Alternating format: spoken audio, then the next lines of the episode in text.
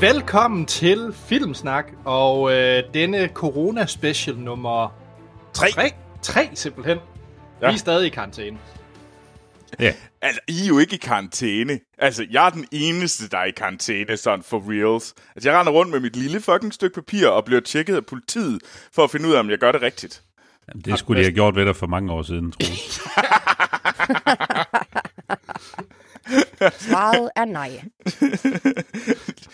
Måske sandt. Jamen, Troels, lad os lige, hvordan går det i det franske? Fordi alle lytterne her, det er jo typisk fra Danmark, så de ved udmærket godt, hvordan landet står til. Hvordan står det til nede i Briens land? I Briens land? Jamen, altså, de er okay her. Altså sådan for at give sådan et, jeg kan starte med det lidt mere seriøse. Hernede i Annecy er det okay. Op i det område, der hedder Haute Savoie, hvor jeg bor, det er ikke så slemt, og sygehusene kan følge med indtil videre. Der, hvor det er slemt hernede i Frankrig, er især det område, der hedder Great East, op i nærheden af tæt ved Strasbourg, op i den tyske grænse, især en by, der hedder Mühlhaus. Der er det rigtig slemt, og der transporterer de simpelthen syge folk væk med både TGV-tog og fly, og har sat store militærhospitaler op for at håndtere det. Så det er der, hvor det er slemt. Men her i Annecy er det, der plejer at være masser af mennesker, men der er totalt mennesketomt hernede. Jeg har ikke set mennesker i... Jeg bryder karantænen, og jeg ved godt, jeg er et forfærdeligt menneske. Men jeg bryder karantænen med de her to amerikanske bears. Meget, meget store, meget, meget amerikanske homoer, som bor lige rundt om hjørnet. Og så en gang om ugen, så sniger vi os rundt tændt til hinanden. Og så ser vi hinanden, og så er det sådan... Det er den ene gang om ugen, hvor du sådan ser sådan... Der er mennesker. Jeg kan se dem. Jeg kan også røre ved dem, men det må jeg ikke, fordi så griser vi tingene til. Det lyder helt forkert. Stiller jeg et spørgsmål på lytternes vegne. Ja. Ser I hinanden med jeres peniser? Nej, det gør vi ikke. Det var bare lige det, jeg lige skulle. Det var på lytternes vegne. Det er ikke mig, der sad med det spørgsmål, der var lytterne. Der bliver ikke kigget med nogen sådan kropsdel. Det er vitterligt. Jeg sad og lavede den indisk ret, og så sidder vi og drikker vin. Bare os tre og snakker om, om hvordan vi er låst inde i det her fremmede land, for vi ingen af os kan sproget. Altså, umiddelbart vil jeg også være imponeret, fordi der er vel stadigvæk regler om, man skal være 2 meter fra hinanden.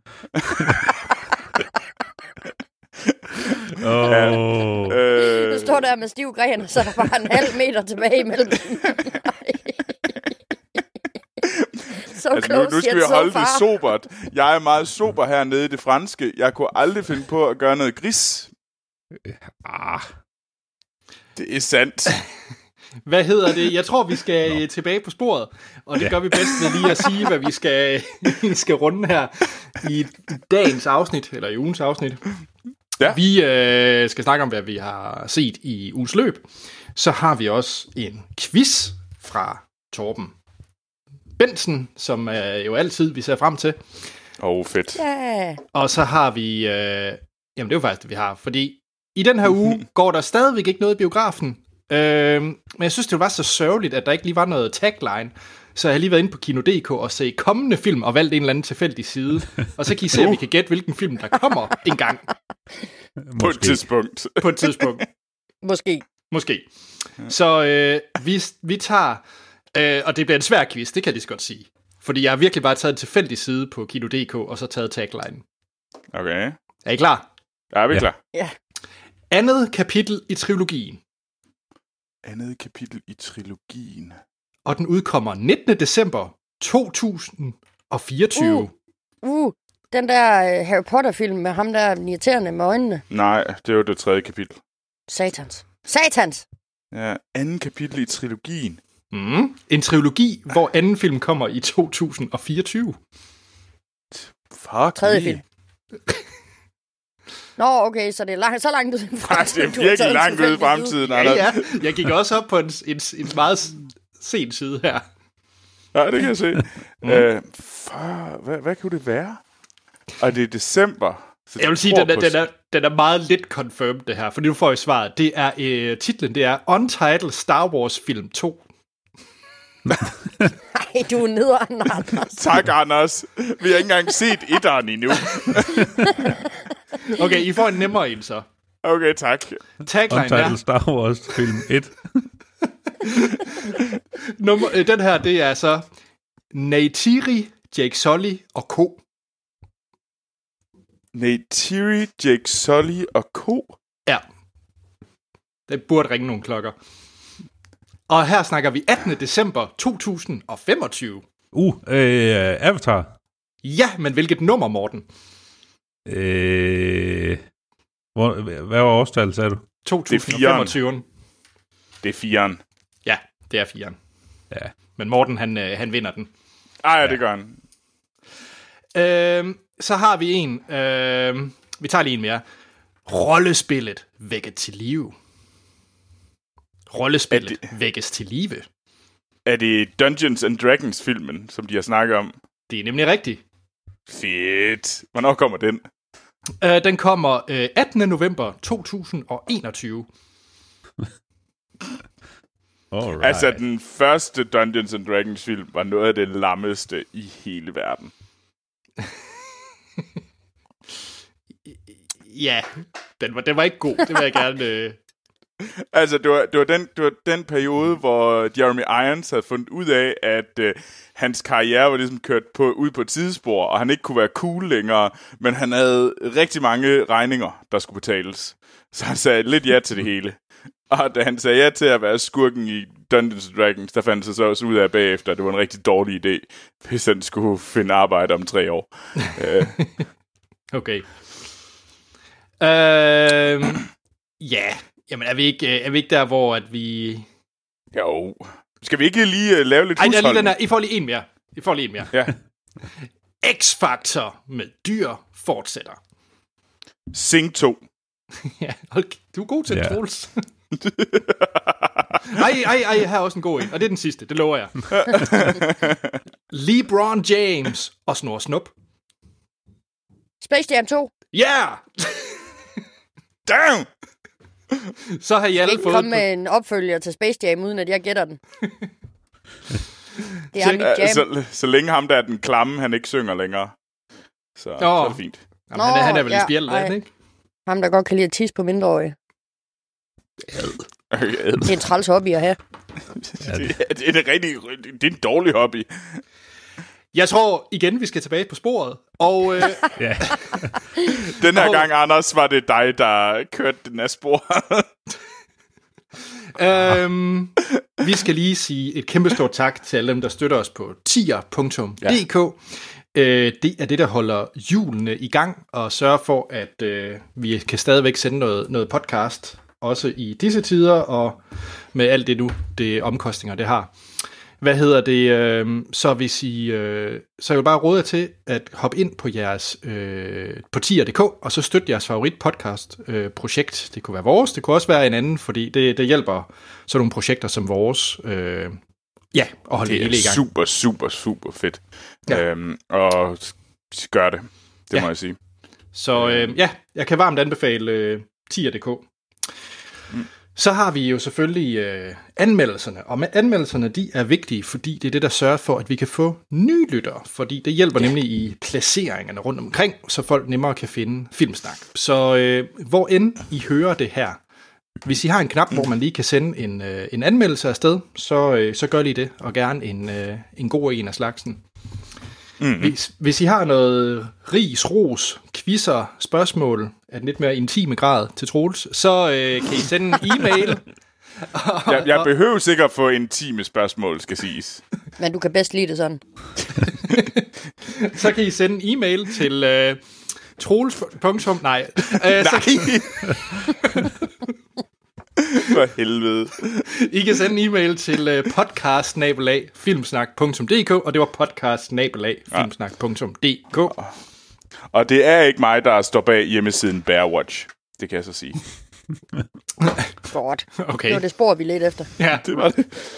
Og så skal vi også lige selvfølgelig highlighte vores Filmsnak-klub, hvor der er en masse skønne mennesker. Jeg vil i den her uge lige highlighte... Steinmeier, som har lavet hans usynlighedsquiz, som har været vanvittigt underholdende her, mens vi alle sammen har siddet herhjemme. Ej, det er virkelig... Der har bare været for få af dem, Niels. Ja. Wink, wink. Og så, vil jeg så også gerne lige sige tak til Martin. Animator Martin, der var inde og komme med hans egen liste til, voksen af tegnefilmene. Og det var to også. Det er sgu meget fedt. Selvom Amal fik tørt på. Og jeg jeg tænker, at vi skal faktisk lægge ud med en quiz. Skal vi ikke det? Yes! Jo. Og det gør vi bedst sådan her. Quiz. Okay. Quiz-tid. Yes! Yes. I kan få den igen. Jo, tak. Bring it. Vil I gerne det? Ja, den er nemlig sådan. Yeah. Quiz. Quiz-tid.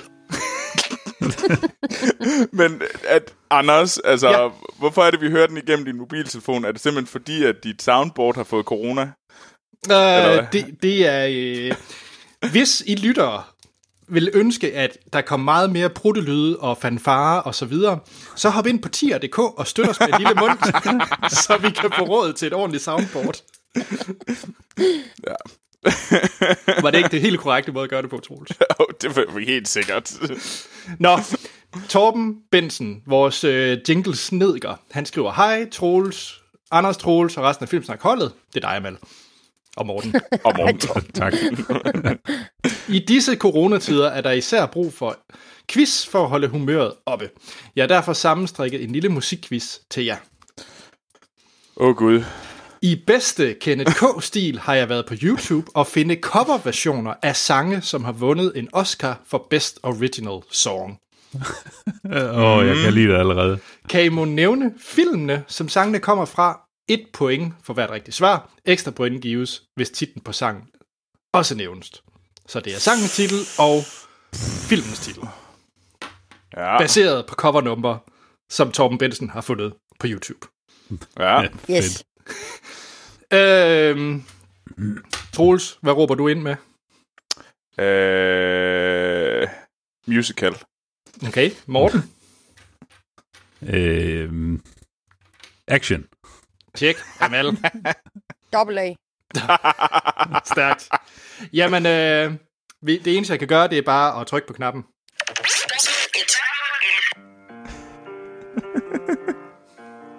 Var det planket direkte fra musikquizzen? Ja. City of Stars. Musical. Ja. Det er fra La La Land, og den hedder City of Stars. Det er fuldstændig rigtigt. Jeg kan godt lide, der er sådan et ekstra sådan sværhed i, at musikken bliver spillet gennem din mobiltelefon, Anders. Ja, beklager. Nå, her er...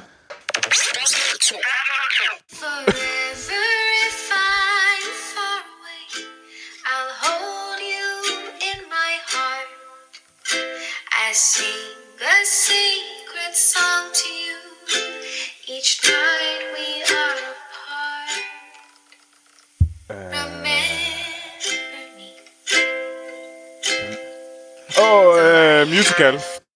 Ja. Det er fra Coco, og den hedder Remember Me. Ja. Hvad Morten og Amal, er I med? Nogenlunde.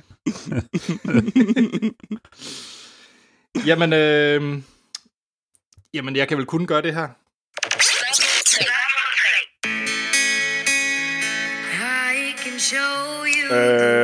Musical. Ja. Det er...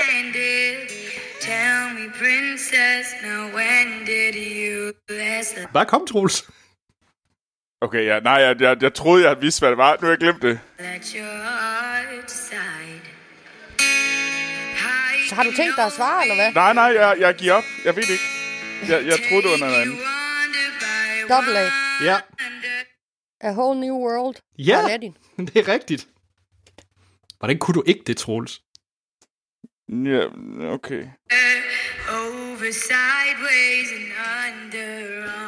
Det var fordi, at det lød som... Nu skal du synge med. Nå, jeg forventede filmsang. Ja. Der står 2 point til Troels, 1 point til Amal og 0 point til Morten. Er I klar til den næste? Det er vi. Ja. Ja. Den kommer her. Musical. Ja. Det er fra Slumdog Millionaire, og det kan jeg da ikke huske. Wow, Troels. Jeg er faktisk dybt imponeret over, at du fik det. Jamen, der er en grund til, at jeg nok er god til det, jeg har brugt sådan flere dage på, og jeg har fundet compilations af alle dem, der har vundet Oscar'en for bedst score, og dem har jeg måske brugt flere dage på at lytte til alle sammen. Så... Jesus Christ. Troels, du trænger til at komme ud. Muligvis. Jeg kan ikke lige huske. Men hvad hedder nummeret? Det kan jeg ikke huske. Sorry. Noget indisk. Der var titlen. Jai-ho. Ja, det er Jai-ho. Ja. Ja. Jamen, Troels, du fører jo med 3 point. Ja. I andre, I skal til at tage jer sammen.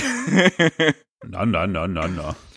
Og det skal først lige sige tak til Torben Bensen for at tyvstjæle musikquizens intro-sekvenser. Det som ansat i DR, der har jeg ikke nogen holdning til det, Torben Bensen han har gjort. Og jeg synes også, det er lidt unfair, at du kaster Torben Bensen under bussen. Det synes jeg er lidt unfair, Anders. Jamen, altså, hey. Det er jo bare en homage til Ken K. Ja, jamen, det er det. Det er en homage. For han er fed. Nå, er I klar til næste? Ja, jeg er klar.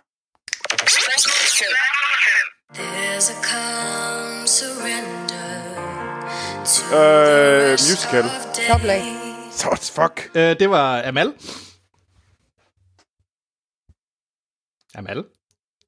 Circle of Life. Ja. Fra Lion King. Det er forkert. Filmen er rigtig. Nå, titlen er ikke korrekt. Det har en konges magt. Hør, hvordan de... Dobbelt A. Ja. Hvad hedder den? Feel the love tonight. Ja, love tonight. Ja, det er det, den hedder. Det der. Hvad er titlen på sangen? Feel the love tonight. Det er forkert. Ej. Satans! Det er jo der, de knaller. Sådan, Morten fik den. Det er fuldstændig korrekt. Hvad? Can you feel the love tonight? Den kan jeg sgu ikke vinde noget på. Jo, du får et point. Var det galt ikke om, at det ikke gæt filmen? Nej, og titlen. Jamen, jeg kunne have det halve af den. Men altså, for mig, der kan jeg bare... Der er stadigvæk billedet af, Nala og Simba, der ruller rundt i græsset. Og yderst kælende katte.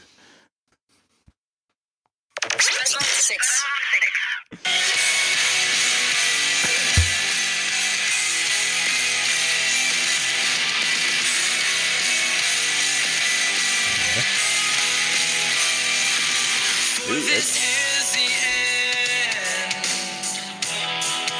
I'm drowning, dreamt this moment.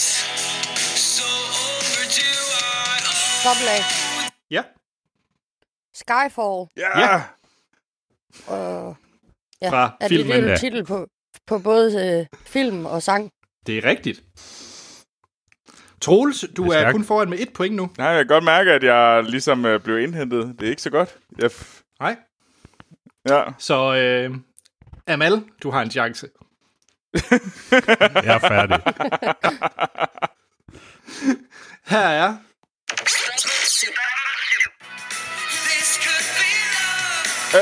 musical. Ja. Det er fra Flashdance. Det er forkert. Nej! Dobbelt A. Ja. Det er for Dirty Dancing. Nå, det er sandt. Shit. Lort. Og Troels, der mistede du lige et point i homobogen. Ja, det gør så... det er fordi... Ja, rigtigt. Jeg er en dårlig bøsse. Men Amal, kan du også titlen? For helvede. Det var Anne-Sophie. Det var Time of my life. Det er rigtigt. Så er Amal foran med 1. Fuck. Anne-Sophie, hun bliver så vred på mig. Men det var Anne-Sophie, der så den der film. Det var ikke mig. Hvad var det, du kaldte det? Du kaldte det Flashdance. Det var helt galt. Det er ikke helt forkert, fordi altså Flashdance... Ikke. Det er ikke helt galt. Flashdance vandt 2 år senere, eller sådan noget den stil. Så det er det, der gør det ikke forkert. Jamen, det er heller ikke alle helt forkert. Alle dem her, vi har haft, Troels, de har vundet. Vil jeg bare lige det. Det ved jeg godt, og det har Flashdance. Det gør Flashdance også, siger jeg. Ja, og det har den bedste sang, vi skal høre også. Det bliver sgu da ikke mere rigtigt. Fuck ja. Yeah.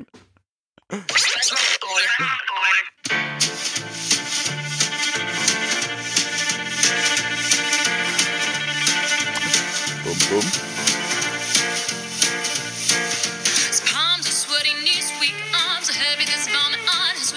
Action. Ja. Det er fra 8 Mile. Ja. Det er den hedder.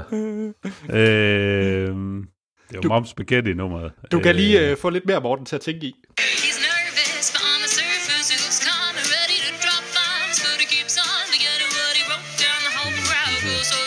Lose yourself. Det er rigtigt. Det er kongecover, det der. Ja, det er sgu godt. Det swinger. I like it. Det swinger. Så Amal, du er stadig foran, og Morten og Troels, de er lige. Fuck. Det kan vi prøv at, det er mig, der står for quizzen. Ja, og det er i hvert fald Anders, der holder pointen, fordi jeg er helt sikker på, at godt. Anders... Jeg håber ikke, du står for vores regnskab også. Her er...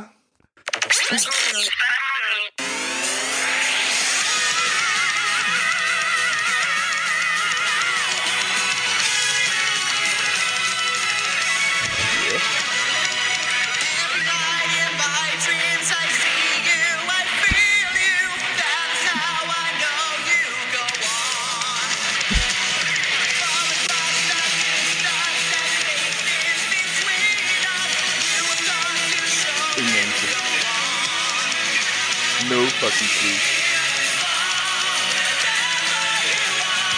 Det er helt top. Det dobbelt af finde ud af det. Nej. Det var da My Heart Will Go On fra Titanic. Nå. Det skuffer mig ikke, kunne den. Ja. Alright. Her er den sidste. Så Troels, du skal have den her, ja, for at vinde. Og okay, du skal gætte både film og titel for at nå at vinde. Og ja, Amal. Okay.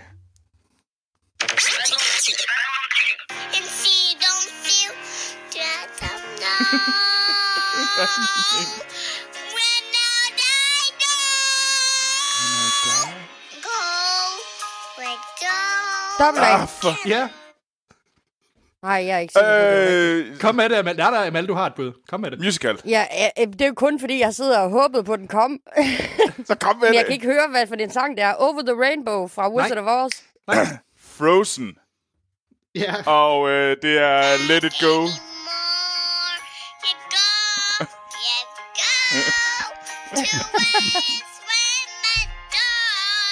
Tak, Anders. Satan, så vandt han. Så, kæft, det er god podcast i den her uge. Nå. Ja, det er skide godt. Og bare lige for at fortælle vores lytter, hvis I undrer jer over, at vi måske har lidt flere problemer med at gætte, end som sådan, så hører vi kun små bidder af det her musik. Så, det forstår jeg ikke, det du siger. Nå, okay. Så My Heart Will Go On, der hørte jeg basically kun nogle trommer. 3 gange.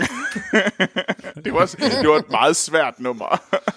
Jeg synes bare, du begynder at gå i defensiv nu, Troels, fordi Amal, du vandt. Nej, det gjorde hun ikke. Nå. Fordi jeg gættede rigtigt de sidste to. Anders. Nå ja, det er rigtigt.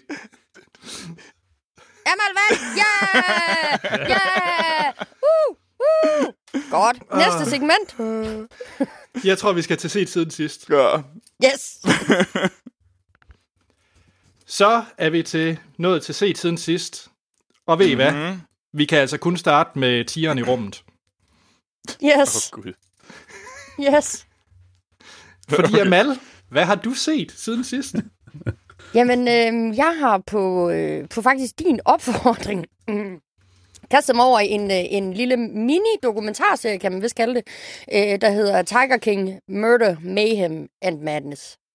Ja. Og jeg vil have lov at sige, at siden det her coronakrise startede her i Danmark, Mette Frederiksen lukkede landet ned, der har folk ikke kunne snakke om andet end corona.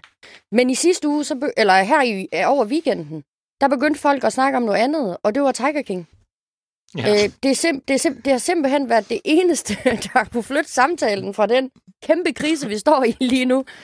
Fordi det er det mest outrageous program om, hvordan folk de profiterer på at sælge kattedyr i USA. Og det skal lige siges, det er altså en dokumentarserie, så det er real fucking shit. Det er real shit, og du tænder for det. Og faktisk til at starte med, fordi Anders havde bare sagt til mig, Amal, du skal se det her, og du skal se det, og jeg måtte ikke få noget at vide om det. Jeg måtte ikke engang gå ind og læse om det, inden jeg gik i gang med det. Så jeg trykkede bare play på det her. Og du ved, til at starte med, så er jeg sådan lidt, er det her sådan noget Trailer Park Boys, sådan noget mockumentary-agtigt noget, hvor vi spiller sindssyge mennesker, der handler kattedyr, eller er det her virkelig, virkelig ting? Og det var så det sidste, desværre. Og jeg siger desværre, fordi at... Jeg vil lige sige, jeg sidder og kigger på et stillbillede fra den nu, med en mand i paljetskjorte, med afbladet hår og sådan... sådan motherfuckerskæg, og det ligner fuldstændig, som om det var noget, der var taget ud fra Eastbound and Down. Og Morten, hvis jeg siger Peter Frodin til dig? Ja. What? Troels, du skal købe en tiger.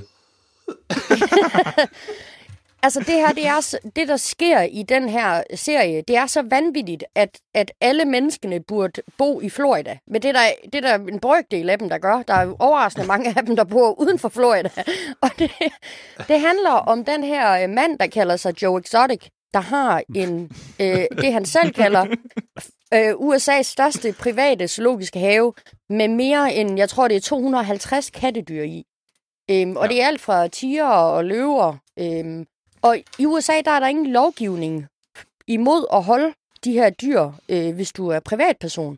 Så der er et kæmpe illegalt marked for det første at sidde og kæle med sådan nogle små nuttede tiger, men også altså, folk, der køber dem til fødselsdagsfester. Det er fuldstændig sindssygt. Jeg vidste slet ikke, det var en verden, der eksisterede. Der er faktisk flere tiger i fangenskab i USA, end der eksisterer i resten af verden i den vilde natur. det er så sindssygt. Ja. Og man kan sige, det er sådan, serien overordnet handler om, altså den her handel med de her kattedyr, men den her personlighed... Det er hurtigt temaet bliver skiftet. Den her personlighed, Joe Exotic, altså vi kommer ind i en verden fyldt med mor og intriger og... Altså rigtig mor, eller hvad? Rigtig mor. Plot mod at slå andre mennesker ihjel. Og vi møder så de her mennesker, der handler kattedyr, men vi møder så også en organisation, der kæmper mod de her privathandlede kattedyr. Men det går... Altså, det er meget tidligt, at det går op for en, at dem, der kalder sig selv dyreadvokater for dyr, de er lige så sindssyge som de mennesker, der handler dem.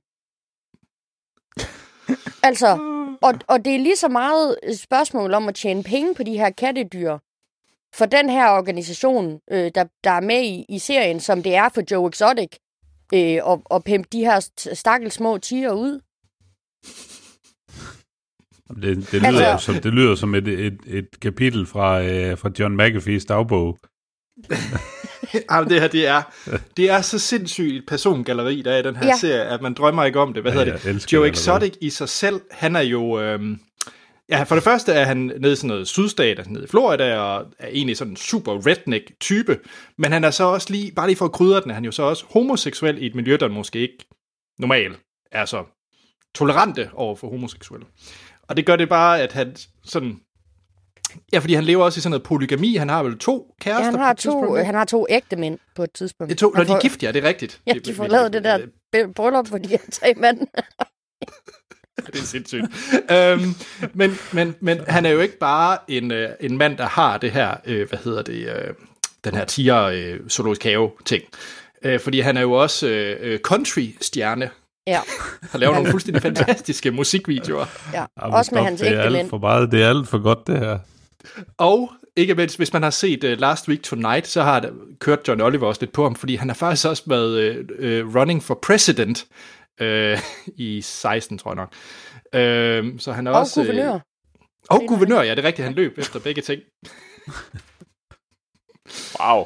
Ja. Jamen, det er, nej, så, altså, det er simpelthen så vanvittigt. Altså, det, jeg vil ikke, vi skal ikke røbe alt, hvad der sker, men det er ikke løgn, når man siger, vi snakker mord, vi snakker påsatte brande, vi snakker polygami, vi snakker en Bhagwan. Han er ført min favorit, Doc Antle, der har den der quadruple dobbeltseng til alle hans kærester, quote unquote. Jamen det der egentlig også er, fordi det er jo nogle personer, både Doc Antle der, som du refererer til, og så Joe Exotic. Altså det er jo nogle personer, der har skabt sådan et kultfølge omkring sig, hvor der er nogle mennesker, der helt blindt følger dem. Altså vi snakker om i afsnit 2, der er der en af Joe Exotics medarbejdere, der får bidt sin arm af en tiger. Og 3 eller 4 dage efter hendes arm bliver amputeret, der er hun tilbage og står og forsvarer ham i medierne. Jamen, det er jo ikke... Altså, så han... Altså, du ved, de har formået at skabe... Wound. Jamen, det er så sindssygt. Yeah. Og ham der, Doc Antle, som Anders lige refererede til, han bor rent faktisk i Florida. Og det bliver jo ret tydeligt på et tidspunkt, at alle de kvinder, der arbejder for ham, det er nogen, der er kommet til ham som praktikanter, da de var teenagere. Og så er de bare blevet ved ham. Og de må ikke forlade den her private zoologiske have. De optræder for ham og udfører alt hans arbejde. Og så er det ret tydeligt, at han også knalder dem alle sammen. Det er så kvalmende. Det er så sindssygt, altså. Altså, jeg tror, jeg bliver nødt til at smutte for podcasten i dag. Jeg skal herover til Netflix. Det er jeg så godt. Jeg ser billeder af det lige nu, og det der da de bliver gift, de der pink skjorter, ja, og de der mænd der. Øj. Ja, og der er selvfølgelig også meth involveret. Oh, ja, really? Altså, de ligner nogen, der har grimme tænder, det tror jeg også. Altså. Ja, okay. Se det nu. Ja, det er mega godt. Og man tænker i hvert fald ikke på corona, mens man ser det. Det vil jeg gerne love. Ja. Det ser åndssvagt ud. Amal, vi skal give det nogle stjerner jo. Jamen, det skal have fuld plade. Ja, det skal så. Det skal have fuld hammer. Altså for det første, at journalisten bare har fundet de her mennesker. Og altså, ham journalisten, der startede, han er egentlig ved at undersøge noget helt andet, da han opdager en mand, der har en tiger om bag i sin varevogn. I sådan 40 graders varme midt i Florida, så lidt, hvad fanden er det, der sker? Hvorfor er der en tiger i din bil, altså? Og så møder han bare de her galleri af mennesker, og han bruger 5 år af sit liv på det her. Men det er så sindssygt, altså. Den skal have fuld plade. Det skal den nemlig. Tiger King, okay. Og den kan ses på Netflix. Ja, fedt. Og det ligger nummer 1 på Netflix lige i øjeblikket. Gør det? Okay. Mm. Genialt. Ej, nice. Simpelthen for godt. Morten, kan du følge den op? Det bliver sgu svært at toppe den, tror jeg. Men vi bliver på Netflix, for jeg har set Spencer Confidential, som udkom tidligere på året. Det er en actionfilm med Mark Wahlberg, og nu hedder jeg jo Action Morten her i podcasten, og jeg kan umiddelbart godt lide Mark Wahlberg. Lad mig sige det. What? Ja. Og jeg ved godt, det er måske ikke det fineste lige at sidde og nyde rent filmmæssigt, men nu er det nu engang sådan, det er. Men tilbage til filmen. Mark Wahlberg er lidt på hjemmebane, fordi han får lov til at spille en politibetjent i Boston, som er lidt... Han er ikke så god til at forhandle om ting. Han er bedre til at bruge næverne. Og han kommer selvfølgelig galt sted og får banket hans chef og ryger i fængsel. Og han kommer ud igen og finder ud af, at der er altså stadigvæk et eller andet lusk, og ham her chefen, han bliver så slået ihjel samme dag, som han kom ud af fængslet. Så han bliver selvfølgelig mistænkt for at have slået ham ihjel, og så skal han travle den her konspiration op med, sådan lidt, hvem er det, der egentlig har slået ham ihjel, og hvad er det, der er bag, fordi der er selvfølgelig en masse lusk med i spillet. Og det er ligesom, det er en opskrift, man har set 100 gange før. Man siger, der er egentlig ikke de store overraskelser i filmen, men jeg synes egentlig, at Mark Wahlberg gør det rigtig godt. Han spiller sammen med Alan Arkin, der er hans mentor/boksetræner. Så har vi Winston Duke med, som også bor hjemme sammen med, som også er tidligere indsat, og han skal dele værelse med ham, efter han er kommet ud af fængslet. Ja, altså der er egentlig nogle fede action-sekvenser. Det er en fornuftig krimi-historie der, om korrupte betjente og sådan noget. Og jeg synes sgu egentlig bare, altså jeg var rigtig godt underholdt af det. Jeg havde ikke de store forventninger til den, men som jeg siger, jeg kan godt lide actionfilm med Mark Wahlberg. Jeg synes han, det er den gode middelvare, og det er det her egentlig også. Og altså hvis man kan lide sådan noget, og man mangler et eller andet en fredag aften til at sidde og spise lidt popcorn og lige slå hjernen fra og se en ganske fornuftig actionfilm med klassiske politielementer og sådan noget i, så er Spencer Confidential. Jeg synes, okay. Jeg synes faktisk, det var rigtig godt, og det var lige, hvad jeg havde brug for i går aftes. Og derfor gav jeg den inde på Letterboxd i hvert fald 4 stjerner, og jeg ved, det er måske højt sat. Men det passede bare lige præcis til det, jeg havde brug for. Objektivt set, så er det nok en 3'er. Hvis der ikke har været coronakarantæne, så... ja, det kan godt være. Men altså, jeg synes, det er fint, men altså, det er også det er en Mark Wahlberg, som man har set 1000 gange før, ikke? Og han får lov til at være lidt kæk. Han får lov til at tæve nogen. Der er en masse tjubang og raballer, og det er bare godt, altså. Mere kan jeg ikke sige. Fedt. Spencer Confidential. Og det var også på Netflix, var det ikke? Ja, det er den. Check. Jamen, jeg er sådan semi-solgt, men jeg kan også meget godt lide Mark Wahlberg. Okay. Ja. Jeg har ikke rigtig, siden The Happening, hvor græsset var skurken, ikke også? Så har jeg sat mig godt nok stramt med ham. Pain and gain. Nå. En fed film. Nå, Troels. Ja. Yeah. Jeg har set årets hidtil bedste film. Så nu jeg prøver lidt af din, og det bliver et svært salg for mig til jer. Det vil jeg gøre det om. Og nu kommer der nogle grunde til, at hvorfor at det er svært. Men jeg vil prøve at gøre det alligevel. Der er nogle pros and cons. Det er et kostymedrama. Så jeg ved allerede, at der er 3 af jer, som hader den.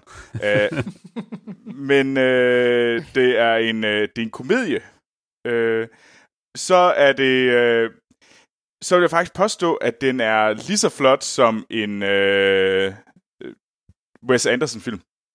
Den er, og det er filmen Emma, som er udkommet, som skulle have været i biograferne, men man kan se den. Jeg mener, hvor kan man se den i Danmark? Blockbuster. Blockbuster blandt andet. Og jeg så den, og fuck, den er vild. Den er... det er jo den her Jane Austen filmatisering, og den har været, Emma har været filmatiseret mange gange, det her, det er den helt nye af den. Men nu, altså udover det var Wes Anderson, det sælger måske lidt til Anders. Så har jeg, hvad er det nu han hedder, manden der har en klo, Bill Nighy. Ja, lige præcis. Så vi har Bill Nighy med. Så Anders solgt. Så jeg ved, at Anders han nok skal se den. Jeg synes virkelig, I skal se den alle sammen, fordi det her, det er årets første 5-stjernede film. Men vi følger Emma, som er den her unge pige, som er rig, og hun, det hun egentlig bruger det meste af hendes tid på, det er at sørge for, at andre bliver gift. Og hun prøver egentlig her lidt at undgå selv at blive gift. Eller hun kan i hvert fald ikke rigtig lige finde ud af, hvordan det lige skal gøres. Og så handler det jo om, at hvordan hun egentlig måske overser den person, som hun gerne vil være sammen med. Og der er sådan et større trekantsdrama kørende. Den er overraskende sjov. Virkelig, den er overraskende sjov, og Bill Nighy er faktisk spiller den her hypokonterfar, som er bange for, at der er træk over det hele. Og det er virkelig. Og Emma er den her sådan virkelig sådan, jamen hun er jo enormt selvcentreret. Og så går hun bare i noget af det flotteste tøj. Og det hele er sådan nogle Wes Anderson farver over det hele. Altså, du kan have sådan nogle store rum, der bare er pink. Og det er sådan meget æstetisk og meget lækker. Og så det... Jeg er sådan lidt... virkelig, virkelig, man skal give den en chance. Det var en... jeg sad og var totalt fanget af den, da jeg så den op i min seng. Så jeg var sådan helt... jeg vil have mere, og jeg glæder mig faktisk til at se den igen. Så... den kan virkelig, virkelig anbefales. Check. Emma, som kan lejes på diverse udlejningssteder. Ja, helt sikkert. Så virkelig kasse over det. Det er en fabelagtig film. Jeg kan ikke nævne du stjerner. Det hørte jeg ikke lige. Ja, jeg giver den 5. 5? Fuld plade, okay. Fuld plade. Så nu har vi Tiger King og Emma er vores to første 5-stjernede oplevelser. Det er da meget godt. Altså. Det må man sige. Ja. Nå, Anders. Ja. Har du også set noget, der er 5-stjernet? Det vil jeg lige vente mig med at udtale mig om. Fordi okay. Vi starter med, at jeg så Peter Pan med min søn. Nu skal jeg lige finde ud, hvilken Peter Pan? Disney, den gamle. Okay, jeg skulle lige til at sige, om det var den der Pan, eller... Nå, nej. Ja, og så fik jeg lyst til at se Hook efterfølgende. Og så i Hook er der en meget sød Julia Roberts i form af Tinkerbell. Okay. Og så tænkte jeg har set alt for lidt film med Julia Roberts. Set no one ever. Ja, præcis. Ja. Men har du så set den eneste rigtig fantastiske film med Julia Roberts? Som er... Ja, det har jeg faktisk, fordi jeg valgte at sætte mig ned og se Erin Brockovich. Det er ikke den... Og den er jo, den er jo 20 år gammel, præcis nu, fordi den er faktisk, det var faktisk meget præcis, den er udkom i marts år 2000. Så ja, det er åbenbart et jubilæum også, for Erin Brockovich. Jeg tænker ikke, Anders... det er en, der lige får et remake, sådan 20 års jubilæum remake, nu gør vi det igen. Yeah. Du skulle have gået 10 år tidligere, fordi... Julia Roberts bedste film er Pretty Woman. Nej, det er det ikke. Nej. De er begge to forfærdelige film med forfærdelige temaer, altså. Nej, kan vi mødes med Hook, så. Nå, jeg skal snakke om Erin Brockovich, som sjov nok havde flere links, der er flere røde tråde til, hvorfor jeg endte med at se den. Fordi at på Amals anbefaling, så jeg jo Dark Waters. Som er en fremragende film. Og Erin Brockovich handler jo lidt om det samme. Ja, ikke helt. Det er ikke helt det samme, vel, Anders? Det er da lidt der hen af. Det er fandme en weak link, Anders. Hey, hun prøver da at sagsøge nogen, der laver noget skidt og ras. Okay, jamen, det er da sgu da... Hun prøver at sagsøge dem med hendes bryster, gør hun. Ja, hvilket jo leder mig lidt hen til filmen, som er angiveligt baseret på en virkelig person. Okay. Det er det. Det er en virkelig person. Ja. Ja. Hvis man ikke har set Erin Brockovich, så er det jo i princippet et eller andet sted et courtroom-drama-agtigt. Fordi at det handler jo om Erin Brockovich, som ender i et biluheld. Og hun taber så i et søgsmål mod personen, der var mod hende i biluheldet. Og så bliver hun lidt vrissen på advokaten, hun havde egentlig hyret. Så hun siger, giv mig et arbejde, fordi nu er jeg sur. Fordi du fejlede i, at jeg skulle vinde den her søgsmål. Så det er åbenbart på den måde, i år 2000 man får et arbejde. Der kan man jo blive så overrasket. Så hun fik et arbejde som advokat, åbenbart. Og så ender hun så med at optrævle den her historie om det her Pacific Gas and Electric Company, som har lavet noget gris. Og så handler det egentlig meget om det. Og hun mister arbejdet igen, og så bliver hun hyret igen. Og det er synd for hende. Og man græder lidt til sidst, fordi det hele bliver redeemet med, at hun får en stor fed bonus, fordi at hun får et klap på skulderen, fordi hun er Erin Brockovich. Hun var god nok alligevel, selvom at hun havde nedringet top på. Hvem skulle have troet det? Ja. Det er faktisk en rigtig god film. Jeg var faktisk rigtig, rigtig vild med den. Jeg kunne sagtens finde på at se den igen. Jesus. Amal, gør det.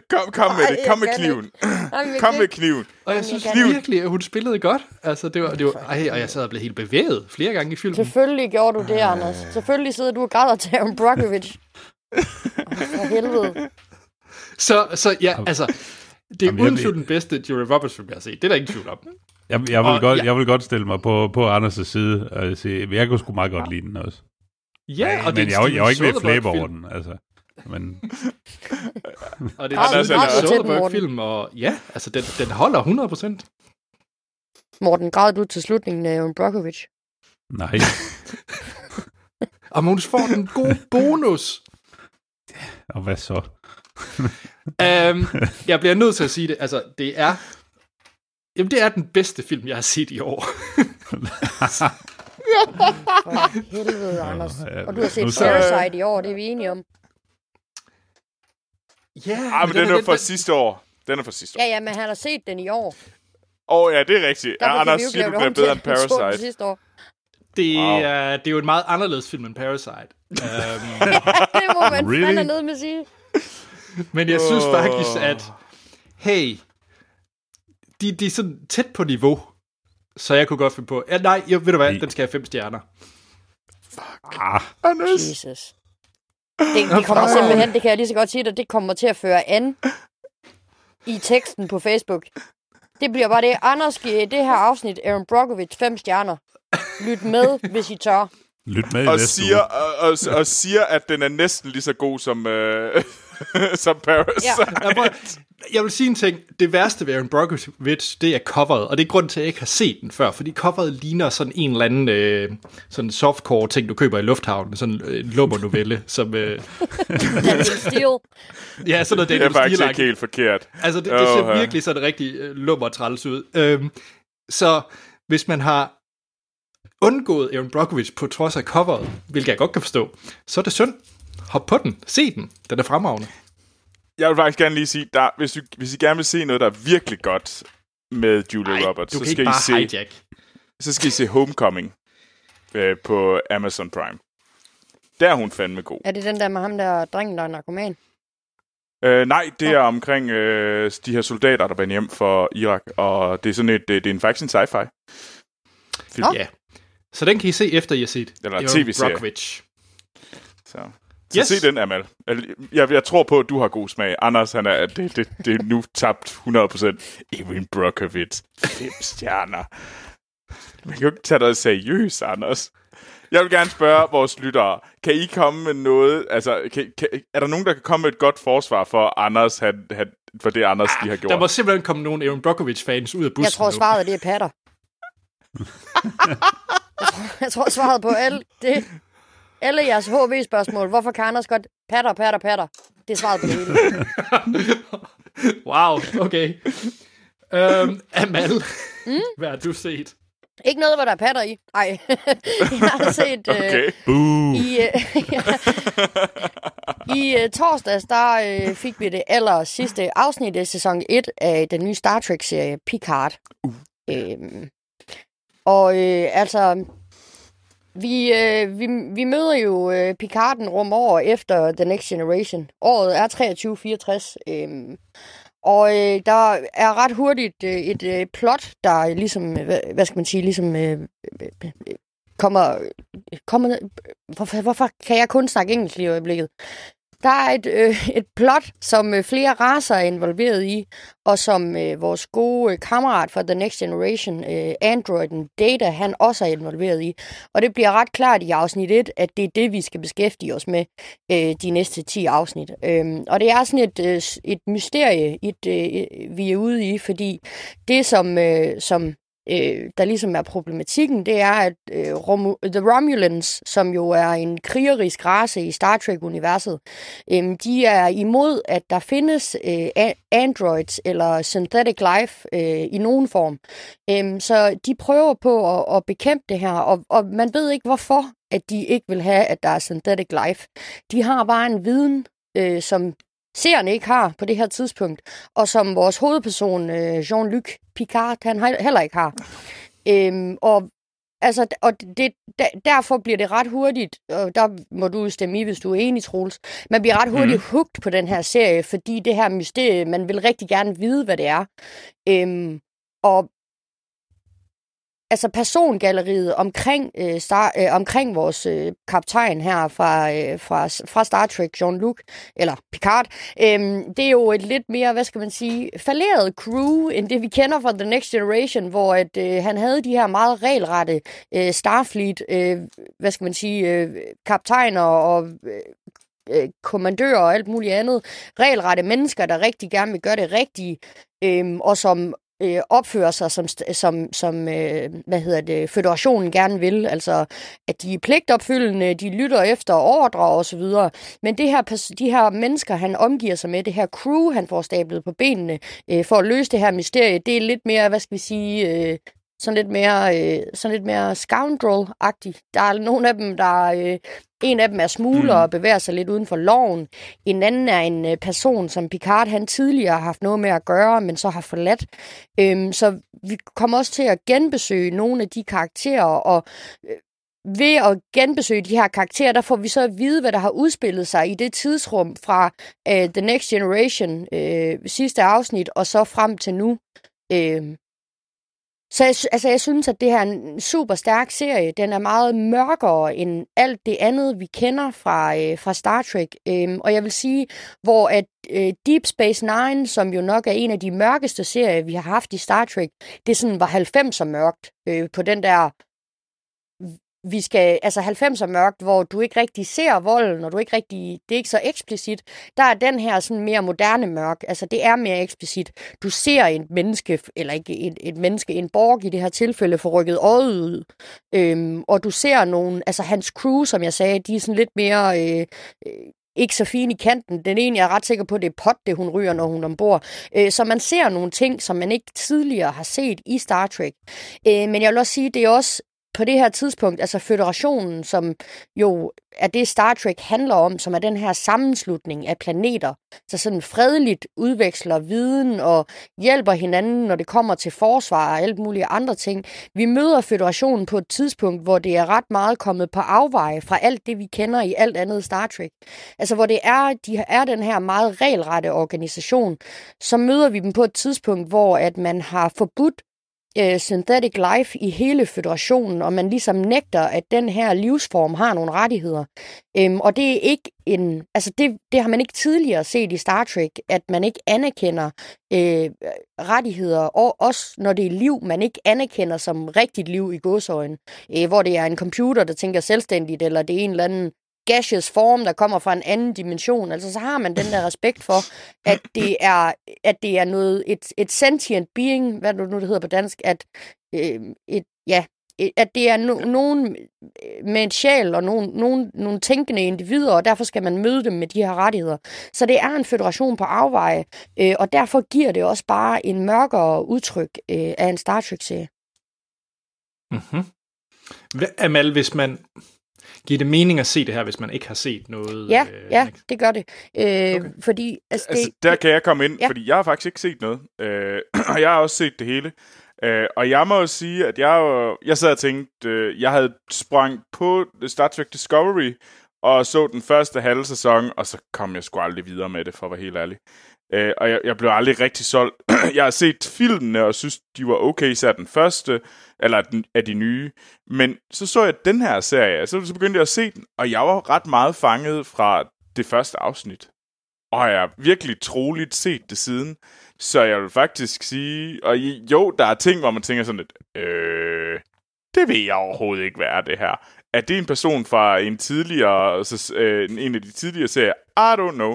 Men altså, det gjorde mig egentlig bare... Nogle gange var det sådan, det er jeg lige nødt til at finde ud af. Det skal jeg lige prøve at undersøge. Så det synes jeg faktisk ikke var et stort problem, Anders.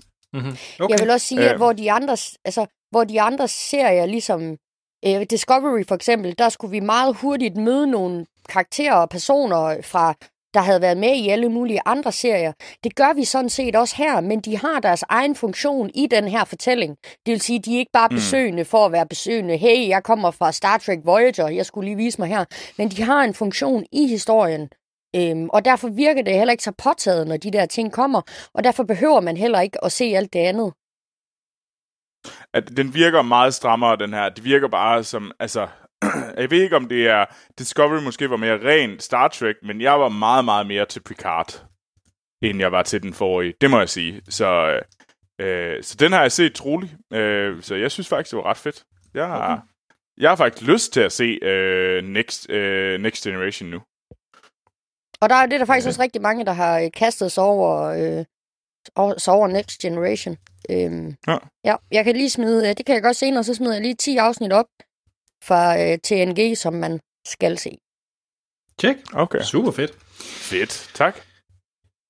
Jamen, hvor giver du den, Amal? Ja. Jamen, den, altså, noget af det bedste Star Trek indtil videre for mig, sådan fortællemæssigt, ud over The Next Generation, som jeg voksede op med, det er Deep Space Nine, som jeg vil give 5 stjerner, fordi det bare er så godt fortalt, og man, altså, du ved, det er et godt karaktergalleri, og hele universet, politikken i det og sådan noget. Og jeg synes, den her, den læner sig super meget op af Deep Space Nine, på den måde, den er fortalt på. Så den skal, altså, den får også 5 stjerner. Og så cool. Vil jeg lige sige til fansen derude, at der er på et tidspunkt, hvor Picard, han snakker om, at de skal ud og besøge et sted, og så siger han, we're going to deep space, og så holdt alle vejret, fordi at de ventede på, at han sagde 9, men så var det 12. Desværre. Den fattede jeg også, den der sådan deep 12. 12. Så jeg vil give den 4 stjerner, hvis det var mig. Jeg synes, det er godt, men jeg tror måske, det er det der forskel med, altså, hvis jeg nu kendte hele universet, så kunne det godt være, at jeg havde givet den 5 også. Men Amal, vi har jo snakket lidt om, vi ikke skal, nu var det coronatid, at vi nok laver endnu en corona-special, for at få tiden til at gå. Og der snakker vi faktisk om at lave en special med fokusering på Star Trek Picard, og gå meget mere i dybden der. Så altså en opfordring til lytterne derude, hvis du har siddet og set Picard og tænkt, det der, det fatter jeg ikke, eller hvor kommer den her karakter fra, eller så skyder jeg spørgsmål afsted, enten i Filmsnak Klub eller på vores e-mail, podcast@filmsnak.dk, så vil jeg gøre mit bedste og forsøge at besvare de spørgsmål i vores corona-special. Mega fedt. Det vil jeg glæde mig til, og så tror jeg også, jeg vil hoppe på noget Next Generation faktisk. Det kunne være meget fedt. Jeg kan ikke huske, Troels eller Morten er det nu? Morten. Ja. Jamen Anders, nu var du jo gået lidt tilbage i tiden til Erin Brockovich. Jeg har lige gået et år længere tilbage, fordi der var noget, jeg ikke havde fået set. Jeg sad lidt og kiggede forleden på Netflix med sådan lidt, hvad skal vi lige springe over i dag? Og så faldt jeg over The Talented Mr. Ripley fra 99. Yeah. Med Matt Damon, som jeg af urensagelige årsager aldrig har fået set. Jeg har faktisk heller ikke set den. Var den ikke Oscar-nomineret eller sådan noget? Jo. Ja. Det var den. Det var en ret stor, den var nomineret til 5 Oscars. Vildt. Altså, den har altså ganske udmærket cast, ikke, med Matt Damon og Gwyneth Paltrow, Jude Law, Cate Blanchett og Philip Seymour Hoffman. Sådan i de store roller. Og ja, det handler om Matt Damon, der spiller Tom Ripley. Og det skal lige siges, at filmen er sat i slutningen af 50'erne. Og vi møder Tom Ripley i New York, hvor han er ikke for godt ved muffen. Lad os sige det sådan. Han er ung, muligvis studerende, og forsøger lidt at få lidt penge til dagen og vejen ved at spille lidt klaver til nogle fine selskaber og hostle sig lidt frem, hvor han nu kan kratte lidt penge ind.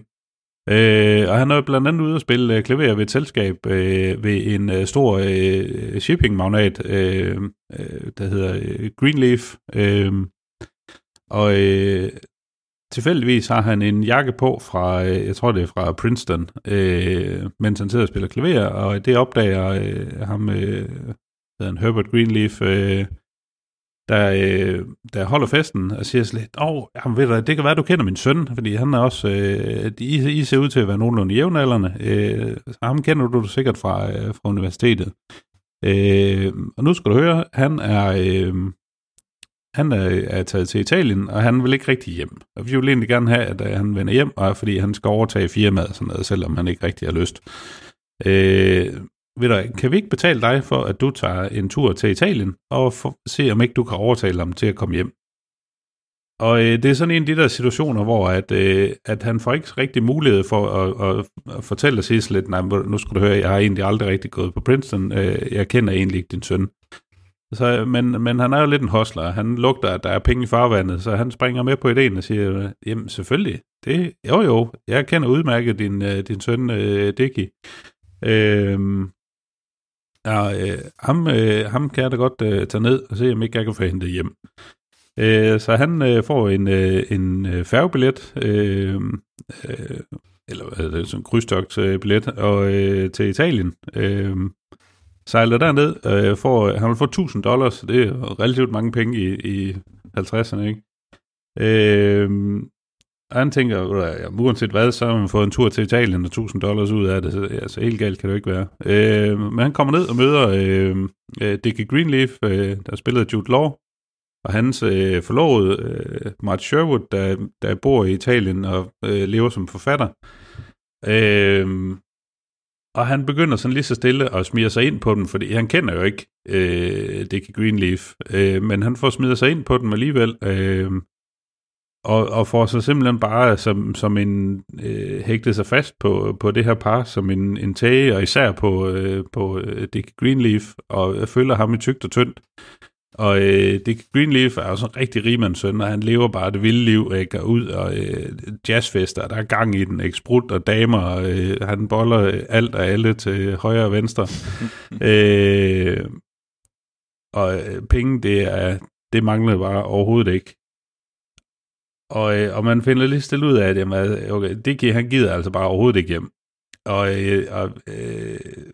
det virker lidt til, at Tom Ripley, han bliver sådan egentlig lidt forelsket også i Dickie Greenleaf, og som tingene udvikler sig, så går det lidt galt i en brandert, hvor de er ude at sejle, hvor Tom Ripley kommer til at slå Dickie Greenleaf ihjel, og får skaffet lid af vejen, og har efterhånden fundet ud af, at der er egentlig flere, der sådan begynder at tro, at Tom Ripley faktisk godt kunne være Dickie Greenleaf, så han overtager hans identitet og forsøger at få bortforklaret, at han er nok stukket af med nogle damer og noget, han kommer nok hjem på et tidspunkt. Og så forsøger han egentlig bare at leve livet på en anden mands identitet i Italien. Og det begynder så i et langløb ikke at gå pissegodt for ham. Så han bliver tvunget ud i nogle flere og flere dårlige valg, lad mig sige det sådan. Det er en pæn måde at sige det på. Ja. Og det er bare, jeg synes, det er en rigtig flot film. De har virkelig ramt stilen for sidst i 50'erne, både i New York og i Italien. Der er noget virkelig dejlig jazzmusik, nogle dejlige scener, skidegodt skuespil, en rigtig, virkelig, virkelig slow pace, en rigtig slow burner af en thriller egentlig. Og til sidst, hvor man egentlig sidder i nogle af de aller sidste scener i filmen, hvor man virkelig tænker sig lidt, okay, nu er han faktisk sluppet afsted med det hele, så twister det lige lidt igen. Og jeg synes virkelig, det er en rigtig fed historie, hvis man godt kan lide sådan en slow burner. Og jeg synes, det er lidt en skam, jeg ikke har fået den set før, egentlig. Jeg synes stadigvæk, den holder i dag. Det er en skarp film, og det er et glimrende skuespil hele vejen rundt. Du har solgt mig, Morten. Du har helt klart solgt mig. Man har jo også tid nok, kan man sige, i de her tider. Ja. Jamen, Anders, jeg tror også virkelig, det er noget for dig. Ja. Jude Law er altså også en virkelig... Altså, det er ham, jeg egentlig husker bedst. Altså, yeah. Fuck, Jude Law er egentlig sej. Altså, det var vel også der, han fik sådan sit store gennembrud, var det ikke? Jo, det var hans første Oscar-nominering, var faktisk for den her. Men altså den der sådan rigmands søn, der er sådan lidt over sådan, altså det er han jo bare, det er han sindssygt god til at spille. Og jeg kom faktisk lige til at se en film, som jeg faktisk skal have set igen. Og det har intet med det her at gøre, det var bare fordi, jeg var inde på IMDb under Jude Law. Jeg kom til at tænke på Sky Captain and the World of Tomorrow. Gud, let's not talk about that. Nope. Nu skal du ikke ødelægge. Det er et godt segment her. Okay, sorry. Så holder jeg kæft. Troels, hvis du godt kunne lide Sky Captain and the World of Tomorrow, så vil jeg anbefale Aeronauts, som kan ses på Amazon Prime. Det har jeg ikke lyst til. Det er den samme film. Nå, Morten, vi skal have en karakter. Ja, jamen, jeg synes, hele vejen igennem filmen, der lå den egentlig til at være en klokkeren 4, og så var jeg nærmest ved at lige i de aller sidste minutter af filmen, ved at logge ind på Letterboxd og sige tik ved 4 stjerner, og så fik jeg lige set de sidste par minutter, og så røg den op på en 5'er. Jeg kan allerede elske den her film. Jeg elsker sådan noget. Ja. Hæft, vi har set gode film i den her uge. Ja, det må man sige. Det er fordi, vi alle sammen har god smag. Det er nemlig godt af alle. Ej, det vil jeg ikke lige med Anders' 5 stjerner til Erin Brockovich. Hvorfor skal du være træls ved alle andre, Troels? Alle det er der Anders, der er træls. Bogen, og nu skal du ødelægge det. Ja, det er fordi, jeg godt kan lide at gå efter Anders, jo. Ja. Troels, hvad har du set? Jeg har set en tv-serie på Netflix, og det er den tv-serie, der hedder The Letter for the King. Okay. Og det er sådan en young adult tv-serie, det kan man vist godt sige. Nu skal du ikke sidde og kritisere nogen. Altså, er det din nye Teen Wolf? Ej, det er meget, det er slet ikke... altså, det handler om den her fantasy-verden, hvor at der er de her 3 riger, og så er der den her unge mand, som er ved at ligesom skal til at blive en rigtig ridder, og han... og der er den her krig, der er i gang med at brygge, og man tænker sådan, hvad sker der? Så det er sådan en rigtig heltesavn, sådan en eventyr-helte-fortælling om, de her unge mennesker, som ligesom prøver ihærdigt at være rigtige riddere i den her verden fyldt med voksne mennesker, som er slet ikke særlig ridderlige. Anders... Nu kommer jeg med at prøve at sælge dig på nogle af de her, fordi jeg kan blandt andet sige, at Kim Bodnia er med.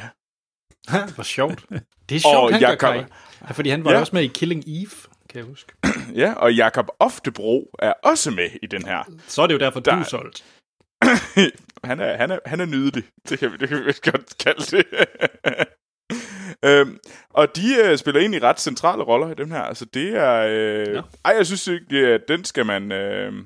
man skal tage og tjekke den ud, hvis I tænker, det her det er ikke en 5-stjernet tv-serie.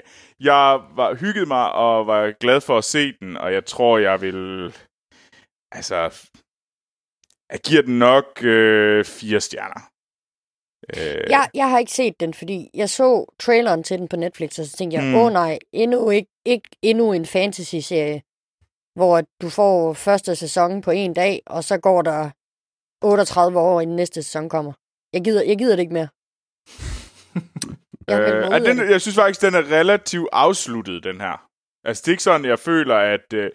jeg kan godt se, at de ligger op til en sæson 2, men det er ikke sådan, at jeg føler, at jeg skal have sæson 2 nu. Det er ligesom i The Witcher, hvor de bruger hele sæsonen på at møde hinanden. Nej, lige præcis. Sådan er det slet ikke. Hvis man kunne lide The Witcher, det kunne jeg godt, så er det her et godt fix, imens man venter de næste 2 år på at få sæson 2 af Witcher. Stærkt. Så altså, hvis du kan lide det, hvis du har brug for sådan noget, så er det bestemt et ganske fint fix. Tjek. Så 4 stjerner til The Letter for the King. Tjek. Så vil jeg slutte af med, med noget af en film. Eller en oplevelse. Okay. Jeg ved næsten ikke, hvordan jeg skal starte her. Jeg skal prøve at sælge, men okay. Jeg skal snakke om Last and First Men. Og hvis I ikke ved, hvad det er, så er det fair nok. Jeg vidste det heller ikke. Men det er åbenbart en meget, meget sådan stor sci-fi novelle fra 30'erne. Mm. Ja. Ja. Og den er så blevet filmatiseret af Jóhann Jóhannsson. Ham, der lavede... lavede musikken til Arrival og Sicario og blandt mange. Og det er hans instruktørdebut, som desværre også blev den sidste, fordi han døde jo i 2018. Så det er simpelthen hans debut som instruktør. Og han har selvfølgelig også lavet musikken til den, det er klart. Mm. Og det er en... Og så er den indtalt af Tilda Swinton. Og der er ingen skuespiller i filmen. Okay. Der er ikke noget af det, du siger, jeg ikke elsker. Det er en oplevelse, der varer 1 time og 10 minutter, hvor at du ser ufattelig smukke billeder, fuldstændig vanvittig flot musik, og så er det en fortælling om 2 milliarder år forud vores nuværende tidsalder, hvordan humanity, altså menneskeheden, er lige før apokalypsen. Mm. Fortalt gennem store monumenter, og Tilda Swintons stemme, hvordan vi som race har udviklet os over de her tid, og det er så lidt delt op i nogle kapitler om, hvor menneskeheden er, og ud i fremtiden, og hvordan vi bliver klogere, og hvordan vi ligesom... hvordan vores fejl påvirker os, og sådan nogle ting. Og så det ultimative klimaks, som jo er den store apokalyptur og vores klodens død.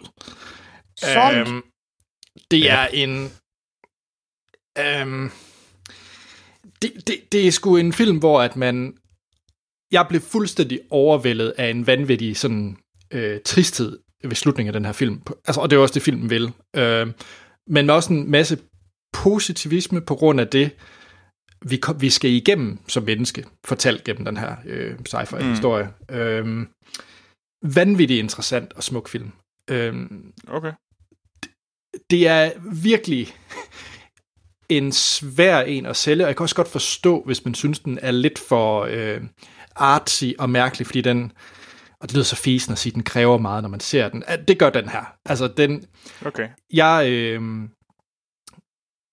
Jeg ved ikke rigtig, om jeg vil anbefale at læse op på den, før man ser den. Det gjorde jeg faktisk, fordi jeg havde fået den anbefalet i, hvor han sagde, prøv lige at læse lidt op på den her The Last and First Men, og de her kapitler og budskabet med bogen, så vil filmen stå lidt stærkere, fordi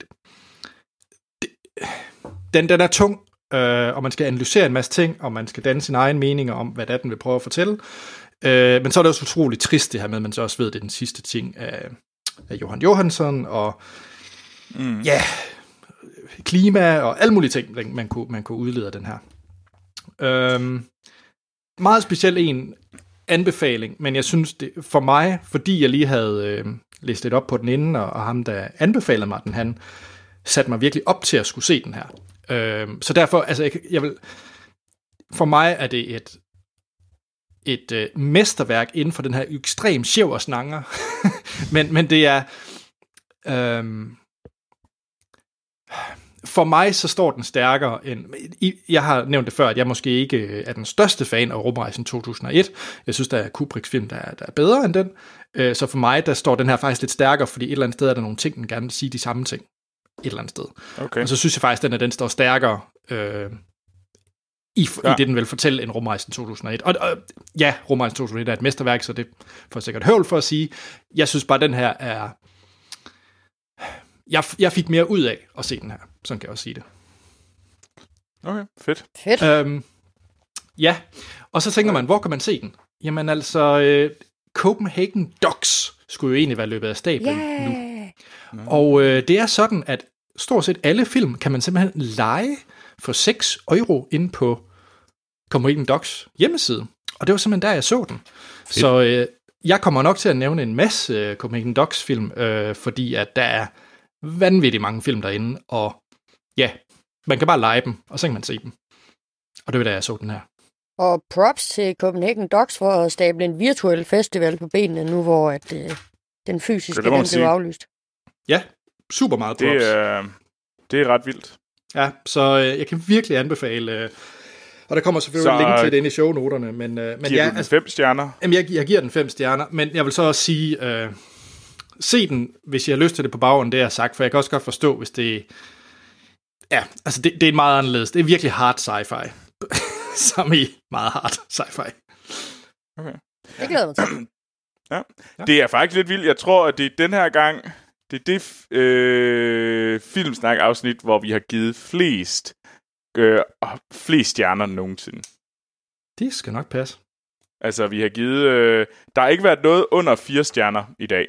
Men det vil også være fejl af os at begynde at nævne en masse film, som vi ikke anbefaler folk at se i de her coronatider. Nej, det er rigtigt nok. Det vil være lidt fejl.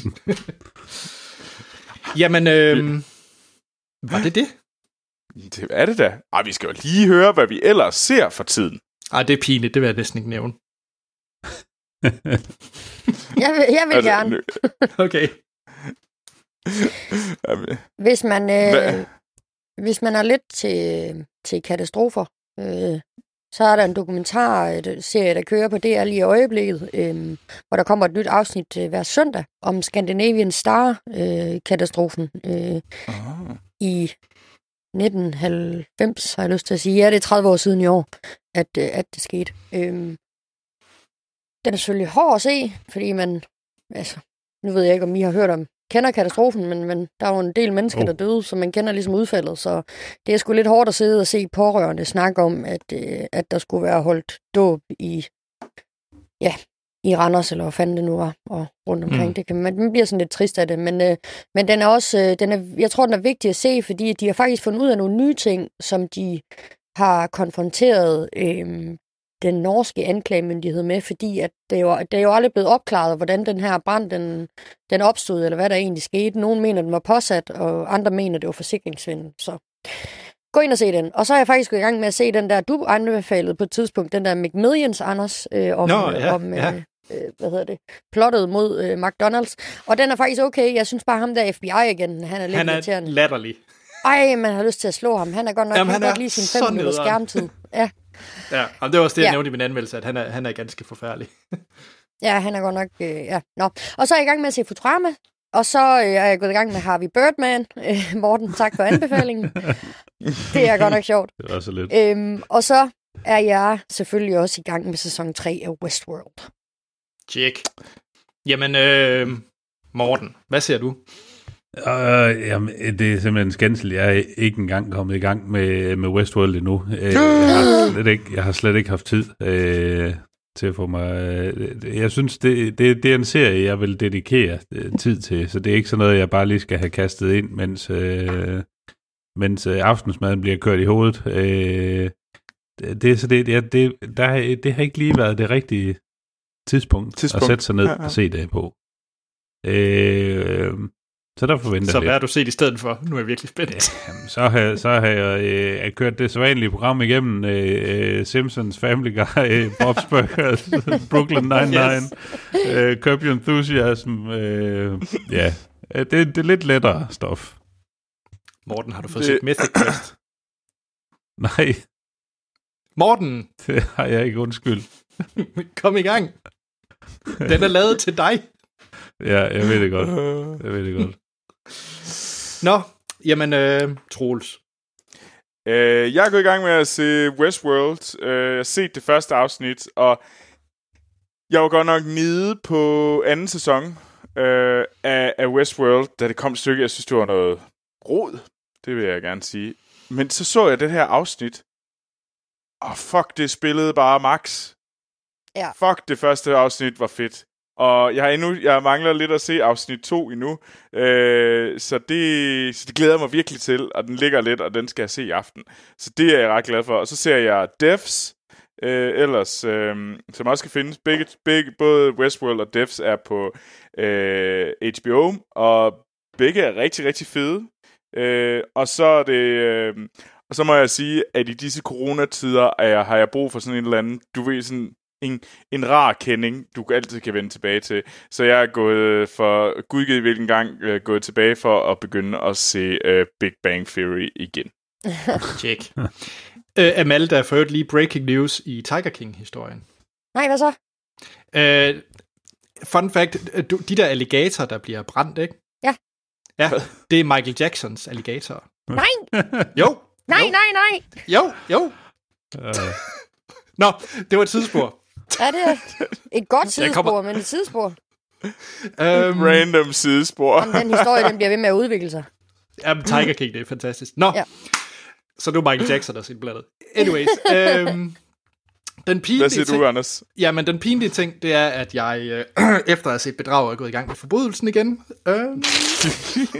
Apropos bedrag, jeg er lige for nylig blevet færdig med 3. sæson også. Jeg vil give dig helt ret, Anders. Det er... Altså, 3. sæson af bedrag er bedre end første og anden, og det, yes. Jeg synes, det er noget af det skarpeste, der er lavet på dansk tv længe. Tak, ja. Og det er ikke også vildt helt, altså det er jo totalt genre, eller skift i tone. Og... Ja, fuldstændig. Det er, altså, det er uhørt godt. Ja, fedt. Jamen, ja, så jeg ser forbrydelsen. Det er jo relativt forudsigeligt, og efter jeg har set det, ser jeg sikkert Rejseholdt. Men... For Gud ved hvilken gang. Jo, men altså... Men så ser jeg en serie, jeg virkelig vil anbefale dig, Troels, for jeg tror virkelig, du kunne lide den. Jeg ser Netflix-dokumentaren i 6 afsnit, der hedder Cheer. Cheer? Okay. Ja. Den har jeg hørt, sgu er vildt god. Den er vanvittig god. Det handler om cheerleader på Navarro College, som skal gøre sig klar til sådan det store moment for dem. Hvad jeg ikke sige mere. Ja, det skulle være helt vildt gøjlet og vildt. Ja. Det er... altså, hvis man tænker en blanding af Bring It On eller Pitch Perfect, så er I helt galt på den. Men fordi det, det er jo en dokumentar, som man følger rent faktisk, hvad det kræver at være cheerleader. Og jeg synes, den er vanvittig, sådan vildt fængende... overraskende, de ting, de skal igennem, følelsesladen. Jeg synes virkelig, det er en glimrende dokumentar. Og jeg tror virkelig, du kan lide den, Troels. Okay, jamen, jeg vil da prøve at tjekke Cheer ud. Ja. Fedt. Nå, men nice. Jamen, det tror jeg var det. Ja. Der kommer muligvis en corona-special før om 14 dage, vi normalt har et afsnit. Højst sandsynligt. Og mit gæt er, at det stadigvæk er corona-special-tid. Ja, det er det nok. Ja, desværre. Så ja, glæder jeg til det. Hvis I som sagt har spørgsmål, så var det podcast@filmsnak.dk og ellers inde på de sociale medier, blandt andet Filmsnak Klub på Facebook, I kan finde os. Ja. Jeg selv, jeg kan findes på Twitter, og der hedder jeg A.T. Holm. Amal. Jeg kan findes på Facebook og Twitter, jeg hedder Amal Gordali. Morten. Og de samme steder som Action Morten. Troels. Jeg kan findes på Instagram, Letterboxd og Twitter. Ja, Twitter. Under navnet Troels Overgaard. Jamen, så er der ikke andet at sige end... ja, vi snakkes ved i næste episode.